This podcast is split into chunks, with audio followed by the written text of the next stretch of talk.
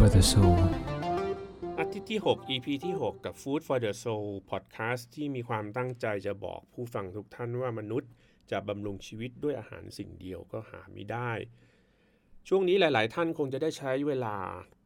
ใช้ Facility ของที่อยู่อาศัยของท่าน แล้วก็ใช้เวลากับคนที่ท่านรักอย่างเต็มที่นะครับ อันเนื่องมาจากสถานการณ์โควิดที่ทำให้ต้องล็อกดาวน์กันอยู่ที่บ้าน ก็ บรรยากาศแบบนี้ทำให้ผมโหยหาความรู้สึกที่เราทำเป็นประจำทุกปีคือการไปเที่ยว แล้วก็ได้ใช้เวลากับครอบครัวในสถานที่ที่แตกต่างจากบ้านที่เราอยู่ อย่างเมื่อเช้านี้ผมลุกขึ้นมาเปิดประตูระเบียงนะครับ แล้วก็คอนโดผมอยู่ติดแม่น้ำเจ้าพระยานะเปิดเปิดเปิดหน้าต่างออกไปปุ๊บก็จะเห็นแม่น้ำเจ้าพระยาแล้วก็ได้กลิ่นของ ธรรมชาติแล้วก็บรรยากาศเมื่อเช้านี้ก็ค่อนข้างขมุกขมัวนะครับ ฟ้าครึ้ม มันเป็นความรู้สึกบรรยากาศโปรดที่ผมชอบมากเวลาไปเที่ยวกับครอบครัว โดยเฉพาะเมื่อไปทะเลที่ชาอัมนะครับ ในช่วง 20 กว่าปีที่ผ่านมากิจวัตรประจำวันที่ครอบครัวผมทำทุกปีในช่วงหน้าร้อนประมาณเดือนเมษาพฤษภาคือการ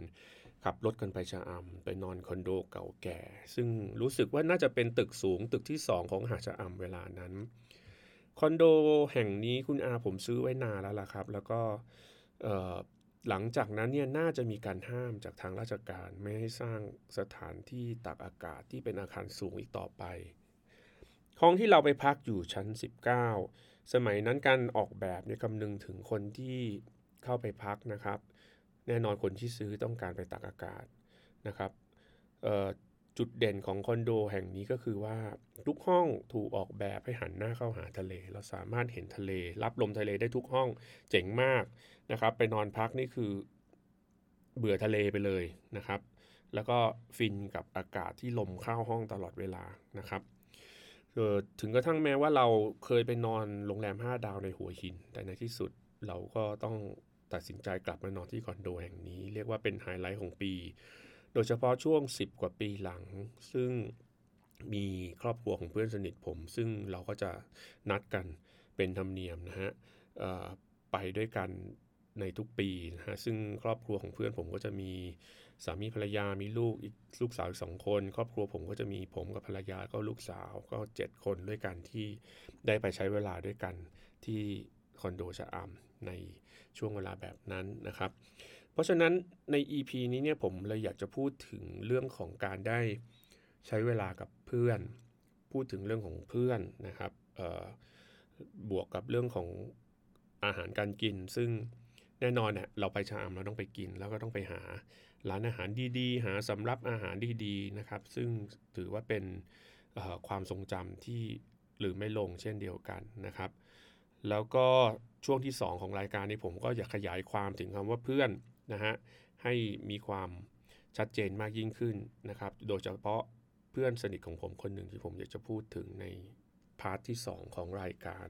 เพราะฉะนั้นเลยอยากจะตั้งชื่อ EP ที่ 6 นี้ว่าเที่ยวทิปรถทิปกับเพื่อนแท้ นะครับ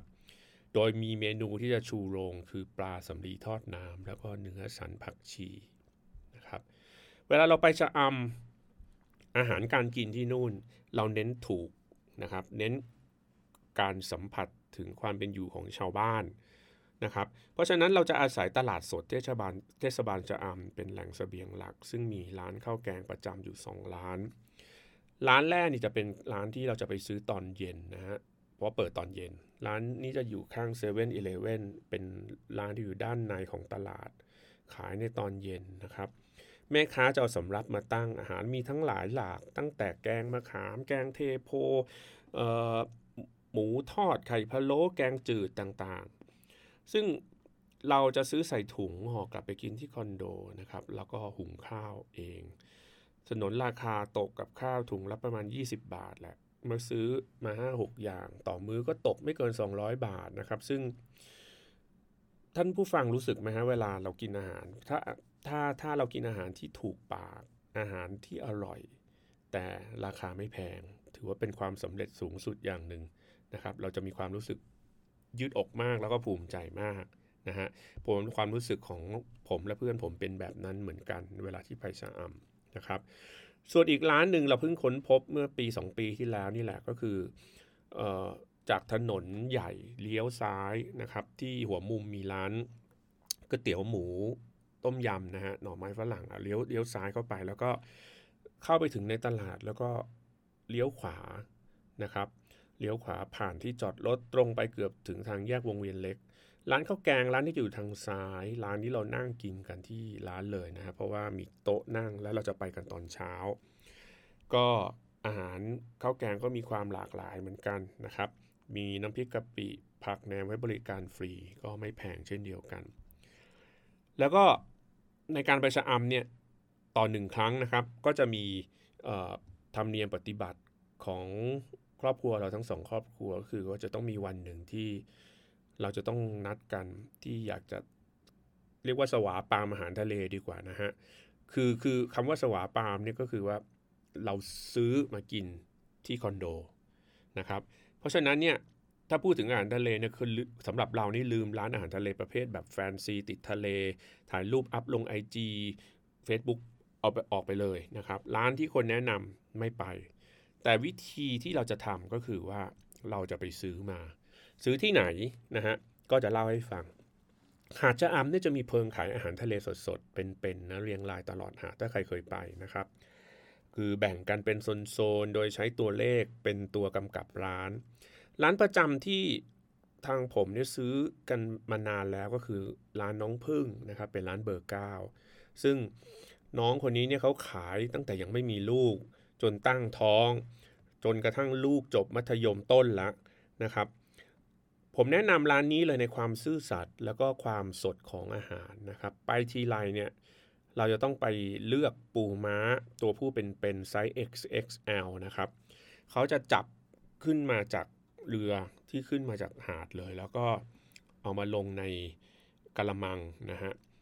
แล้วก็แบ่งไซส์ไว้เลยนะ ตัวผู้ตัวใหญ่ตัวเมียตัวกลางนะครับ ปูไข่ปูเนื้อนะครับเเรา ชอบกินปูเนื้อเป็นปูตัวผู้นะฮะ เราเลือกวิธีการก็คือดูในกระมังเลยอะ่ะเขาก็จะมีปูเป็นอยู่ แล้วก็ชี้เลยนะครับ เป็นปูม้านะฮะ เลือกเสร็จเขาก็จะเอาเขาก็จะเอาใส่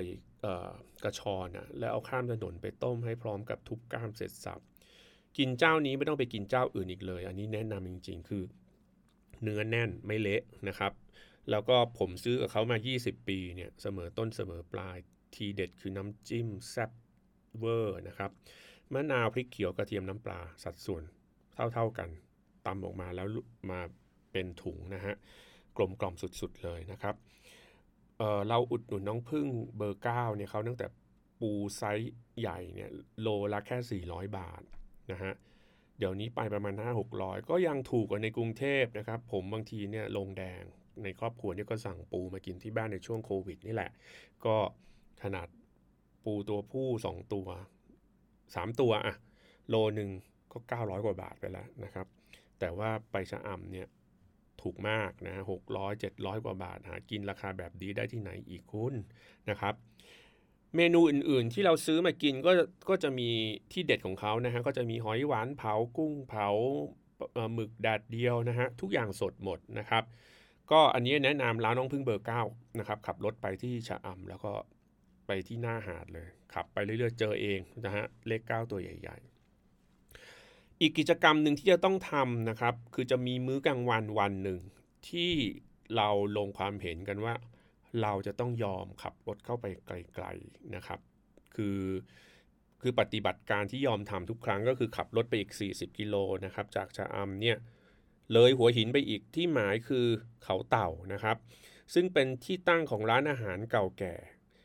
ร้านนั้นชื่อว่ารถทิพย์นะฮะบรรยากาศเดิมๆสไตล์ร้านอาหารริมทะเลยุคหัวหิน เป็นถิ่นสัญญา มีเพิงโต๊ะไม้วงกลมตั้งนั่งล้อมกันกินสวาปามอาหารทะเลสดสุดอร่อย พร้อมวิวพาโนนะครับริมทะเลแบบเงียบสงบเงียบสงบจริงๆนะเพราะว่าเขาเต่านี้ไม่พลุกพล่านนะครับ ถึงแม้ว่า จะเอ่ยว่าไม่มีการแวะไปนั่งทานอาหารทะเลร้านอื่นนะฮะตอนแรกที่ผมบอกว่ามีเรื่องของปูแล้วนะครับ แต่ร้านนี้ต้องขอยกเว้นนะฮะมันเป็นยังไงเขาเลยอยากจะเล่าให้ฟังนิดหนึ่งร้านรถทิพย์เขาเต่าเป็นร้านอาหารที่เปิดให้บริการมาเกือบ 70 ปีนะครับ โดยเริ่มตั้งแต่ครั้นที่นี่เป็นบ้านพักตักอากาศของหม่อมหลวงทวีวัฒน์และคุณหญิงนพรัตน์สนิทวงศ์ในอยุธยา จริงๆเนี่ยทั้งสองท่านเนี่ยตั้งใจ ทำร้านนี้มาเพื่อที่จะทำอาหารเลี้ยงสังสรรค์ในหมู่เพื่อนฝูงได้อร่อยนะครับ ในที่สุดต้องเปิดเป็นร้านอาหารเพื่อให้ผู้คนทั่วไปได้ลิมรสชาติอาหารของคุณหญิงนะครับ ปัจจุบันเนี่ยผมเข้าไปคุยในครัวจนกระทั่งได้รู้จักกับคุณป้าน้อย ซึ่งเป็นแม่ครัวใหญ่รุ่นที่ 2 ของร้าน เป็นผู้สืบสารรสชาตินะฮะตามรสชาติตามแบบฉบับดั้งเดิมของคุณหญิง โดยที่ยังไม่ยังคงไม่ใช้ผงชูรสในการปรุง นะฮะและที่สำคัญคือร้านนี้ยังเคยมีโอกาสได้รับเสด็จในหลวงรัชกาลที่9นะฮะซึ่งพระองค์ท่านเสด็จพระราชดำเนิน มาทรงประทับเสวยในปี 2516นะครับและอีกครั้งเมื่อพระองค์ท่านทรงแล่นเรือใบมาจากพระราชวังไกลกังวล แล้วมาขึ้นที่หาดเขาเต่าบริเวณหน้าร้านก็เลยได้ขึ้นมาเสวยในร้านรถทิพนี้ผมเข้าไปที่ร้านยังเห็นศาลารับรองนะศาลาที่ประทับแล้วก็มีรูปของในหลวงรัชกาลที่ 9 อยู่ด้วยนะครับ ทุกครั้งที่เราไปถึงร้านเมนูที่เราจะต้องสั่งนะฮะแล้วคือเอาง่ายๆเลยก็คือผมชอบ 3-4 เมนูนี้มากเลยก็คืออันแรกปลาสำลีทอดน้ำนะครับ ปกติเป็นคนไม่ชอบฟิลของเนื้อปลาสำลีเท่าไหร่เพราะว่าเนื้อมันสุยไม่จับตัวกันเป็นก้อนเหมือนปลาพวกปลาเก๋าปลากระพงนะฮะอย่างเช่นสำลีดาดเดียวนี่ผมไม่กินเลยไม่ชอบนะครับแต่สำหรับสำหรับ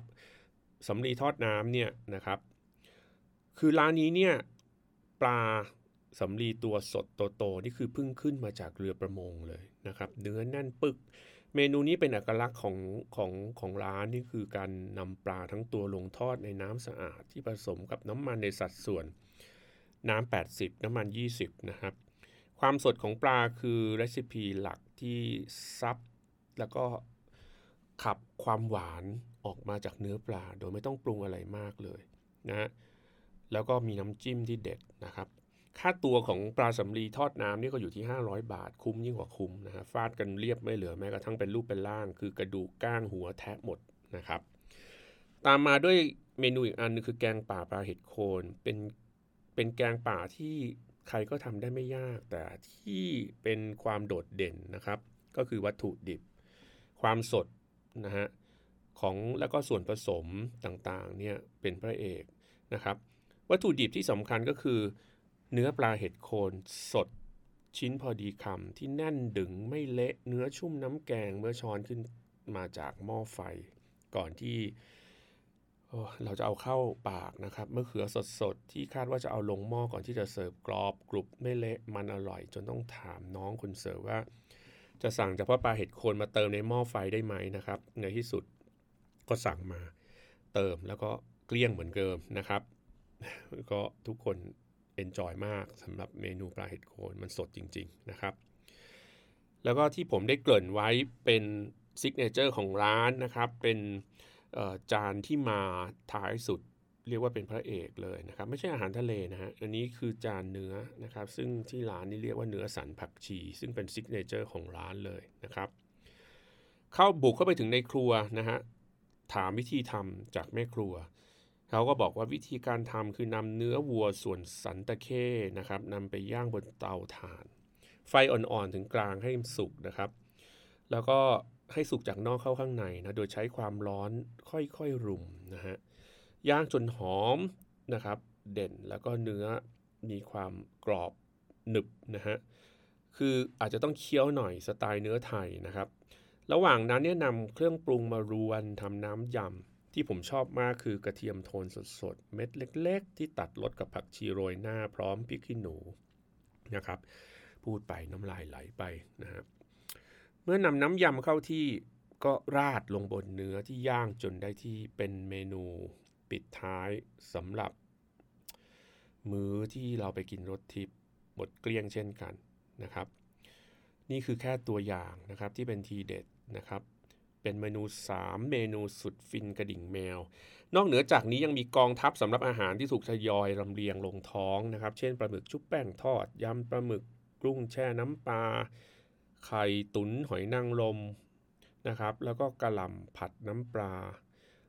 เหล่านี้เนี่ยเราสั่งกันแล้วก็หมดเกลี้ยงอิ่มเต็มพุงสมกับการอดข้าวเช้า ทนขับรถมากินอาหารมื้อกลางวันถึงเขาเต่า อันนี้เป็นเรื่องจริงนะเราจะถ้าเราจะมาเขาเต่าร้านนี้เราจะไม่กินข้าวเช้ากัน เราจะขับรถมาเลยนะครับ แล้วก็อีกอันนึงนะครับที่ที่ไปทุกครั้งจะได้กินบ้างไม่ได้กินบ้าง อันนี้ต้องแล้วแต่ดวงคือหอยหอยตลับผัดชา อันนี้เป็นนางเอกของร้านนะครับ ไปหลายครั้งหมดหลายครั้ง อันนี้แล้วแต่ดวงนะครับ ซึ่งเนี่ยเมนูทั้งหลายแหละที่เล่ามานะครับ ทั้งหมดนี่ก็ไม่แพงนะฮะ อาจจะนึกว่าสั่งเยอะขนาดนี้ราคาสงสัยล่อไป 3 4พันหรือเปล่า 2,000 บาทนะครับคุ้มยิ่งกว่าคุ้มนะครับจ่าย 2,000 ได้วิวพันล้านนะครับ อันนี้ก็คือการใช้เวลาระหว่างพวกเรานะครับ ครอบครัวกับเพื่อน ซึ่งเป็นเเวลาที่ได้ร่วมตัวอาหารด้วยกันนะครับ Good Food with Good Companion เด ทุกครั้งก็เป็นสิ่งที่ดีเสมอสำหรับเราที่ไปด้วยกันนะครับ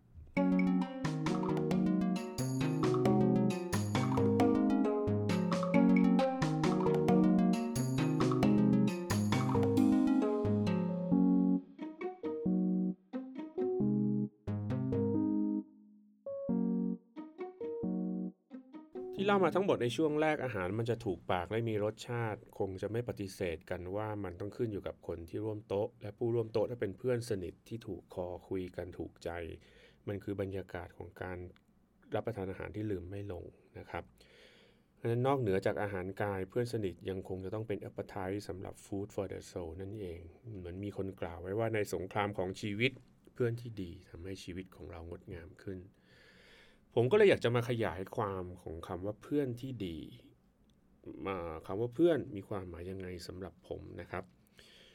เพื่อนที่ดีมีความหมายดีๆ ที่เป็นคู่ตรงข้าม เช่นพูดและเราพูดและเขาฟัง เราให้และมีการให้และการรับ การถูกรักและการให้ความรัก นั้นเพื่อนที่ดีในนำมาสู่ความสุขของชีวิต และความเป็นเพื่อนมักจะแน่นแฟ้นยิ่งขึ้นในยามที่ชีวิตมีแต่ความทุกข์ สำหรับผมแล้วเพื่อนแท้และเพื่อนที่ดีอีกท่านหนึ่ง ซึ่งผมได้ยึดเพื่อนคนนี้ไว้ตลอดเวลา ถึงว่าจะมองไม่เห็นด้วยตาแต่ด้วยใจสัมผัสเขาได้นะครับ พระเยซูคริสต์เป็นเพื่อนคนหนึ่งที่ผมไม่อาจมองเห็นด้วยตา แต่สัมผัสด้วยใจ ฟังดูอาจจะเหลือเชื่อ แต่จากประสบการณ์ส่วนตัวที่ผ่านมานั้นเป็นแบบนั้นจริง ๆ ย้อนกลับไป 2,000 กว่าปี ระเยซูมีกลุ่มเพื่อนสนิทอยู่ 12 คน ทั้งกลุ่มมี 13 คนรวมพระเยซูใช้ชีวิตร่วมกัน เดินทางด้วยกันพูดคุยสนิทสนม สนทนาการลงเรือลำเดียวกันเผชิญพายุบนเรือลำเดียวกัน หาปลาหาอาหารด้วยการสังสรรค์ร่วมกันทุกข์ก็ทุกข์ร่วมกันสำหรับสาวกทั้ง 12 พระเยซูไม่ได้เป็นแค่อาจารย์ของพวกเขา ไม่ได้เป็นแค่เจ้านาย แต่เป็นเพื่อนสนิท พระองค์เป็นบุคคลที่สามารถเชื่อใจได้ คนหนึ่งที่สามารถพึ่งพาได้อย่างอุ่นใจ เป็นคนหนึ่งที่จะไม่ทำให้พวกเขาทั้ง 12 คนผิดหวังนะครับ ทั้งพระเยซูและสาวกทั้ง 12 คน รวมกันอยู่ในห้องเล็กๆ ทั้งหมดทานอาหารมื้อสุดท้ายร่วมกันก่อนที่พระเยซูจะถูกตรึงกางเขน และพระเยซูได้บอกกับพวกสาวกตามพระคัมภีร์ในยอห์นบทที่ 15 ไว้ว่า เราอยากให้พวกท่านรักกันและกัน เหมือนอย่างที่เรารักท่านไม่มีใครมีความรักยิ่งใหญ่กว่านี้ คือการสละชีวิตเพื่อเพื่อนที่ดีของตน ถ้าพวกท่านทำตามที่เราสั่งท่านก็จะเป็นเพื่อนสนิทของเรา เราจะไม่เรียกพวกท่านว่าบ่าวอีก เพราะบ่าวไม่ทราบว่านายทำอะไร แต่เราจะเรียกท่านว่าเพื่อน ท่านผู้ฟังคนไหนที่เคยไปโบสถ์คริสต์นะครับ หรือใครที่เป็นคริสต์มาสักพัก อาจจะเคยได้ยินเพลงฮิมเพลงหนึ่งที่ชื่อว่ามีสหายเลิศคือพระเยซูร้องเพลงนี้ทีไรผมคิดถึงเพื่อนแท้คนหนึ่งที่ยอมแม้กระทั่งการสละชีวิตตัวเอง เพื่อให้ผมได้เข้าใจและรู้จักรักแท้ที่ยิ่งใหญ่ของพระเจ้าทำให้ผมได้ใกล้ชิดพระเจ้าง่ายมากขึ้น เมื่อเกิดปัญหาเพื่อนแท้ไม่ใช่เพียงแค่ตั้งใจฟังเราระบาย แต่ยังตอบสนอง take action เพื่อนแท้ทำอะไรมากกว่าการนั่งฟัง มีการแชร์ความรู้สึก ความคิดในส่วนลึกให้กันและกัน รวมถึงมุมมองในชีวิตต่างๆนะครับ การปั่นด้วยความซื่อสัตย์ในความคิดและความรู้สึกกับคุณ เป็นการเปิดเผยความรู้สึกจริงๆ เออนี่คือการแสดงออกของเพื่อนแท้ อีกประการหนึ่งในคุณลักษณะของเพื่อนแท้คือเพื่อนคนนั้นรู้จักเราเป็นอย่างดี ไม่ว่าจะเป็นด้านมืดหรือด้านสว่างนะครับ เขาก็พร้อมที่จะยอมรับและยังคงเหนียวแน่นในความเป็นเพื่อนกับเรา ไม่ว่าจะเกิดเหตุการณ์อะไรก็ตาม อย่างที่ผมบอกไปแล้วสำหรับพระเยซูที่ผมนับเป็นเพื่อนสนิทคนหนึ่งเพราะผมเชื่อว่าเขารู้จักผมอย่างทะลุปุโป่งทั้งข้างในข้างนอก ผมเคยดีเลวเหลวแหลกขนาดไหน เชื่อเต็มอกนะครับว่าเพื่อนคนนี้รู้หมด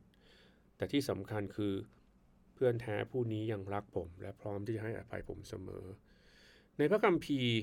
เห็นเป็นปกติแล้วว่าพระเยซูชอบเป็นเพื่อนกับคนบาป อยู่ท่ามกลางบุคคลที่โลกเขาไม่เอาแล้วอะนะครับไม่มีใครอยากจะเป็นเพื่อน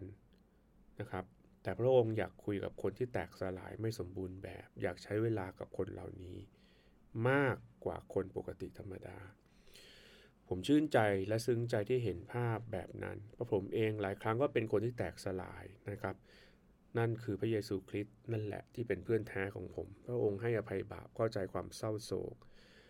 ให้ผมอย่างเพียงพอในสถานการณ์สงครามของชีวิตที่เป็นปัญหา ธรรมชาติของการเดินทางของชีวิต ที่เวลาผ่านไปนะครับ เพื่อนในชีวิตของเราก็หายกันไปทีละคนสองคน ยิ่งอายุมากขึ้น ผ่านเวลาผ่านไปมากขึ้น บางคนก็ล้มหายตายจากบางคนก็มีธุระภาระ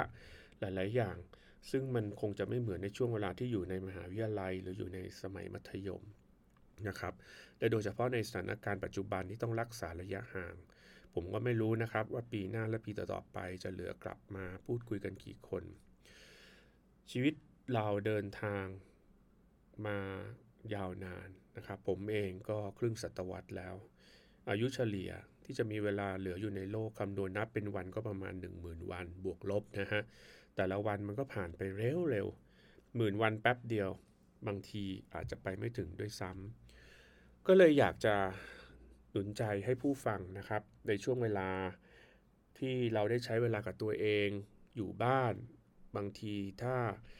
ฟังข่าวอ่านข่าวที่เป็นเรื่องลบๆ เยอะมันก็จะเครียด แต่อยากให้ผู้ฟังลองกลับไปนั่งคิดนอนคิดนะครับ ลองคิดว่ามีใครสักคนไหมในชีวิตคุณที่เป็นเพื่อนแท้ของคุณในเวลานี้บ้าง เมื่อนึกถึงแล้ว ลองติดต่อติดต่อเขาดูนะครับ ลองไลน์ไปหา WhatsApp ไปหา Messenger ใน Facebook IG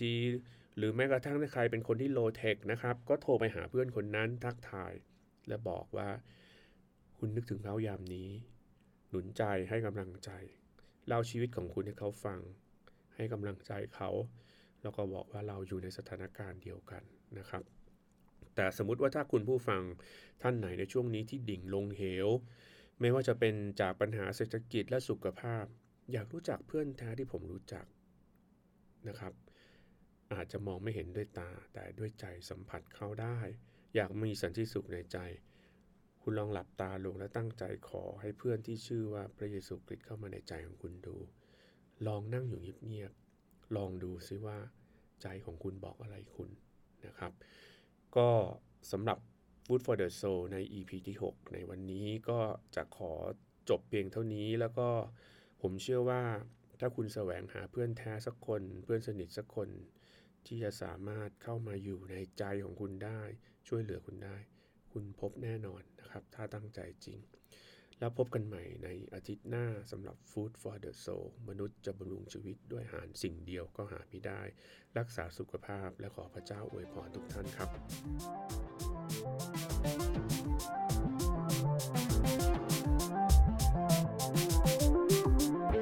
food for the soul.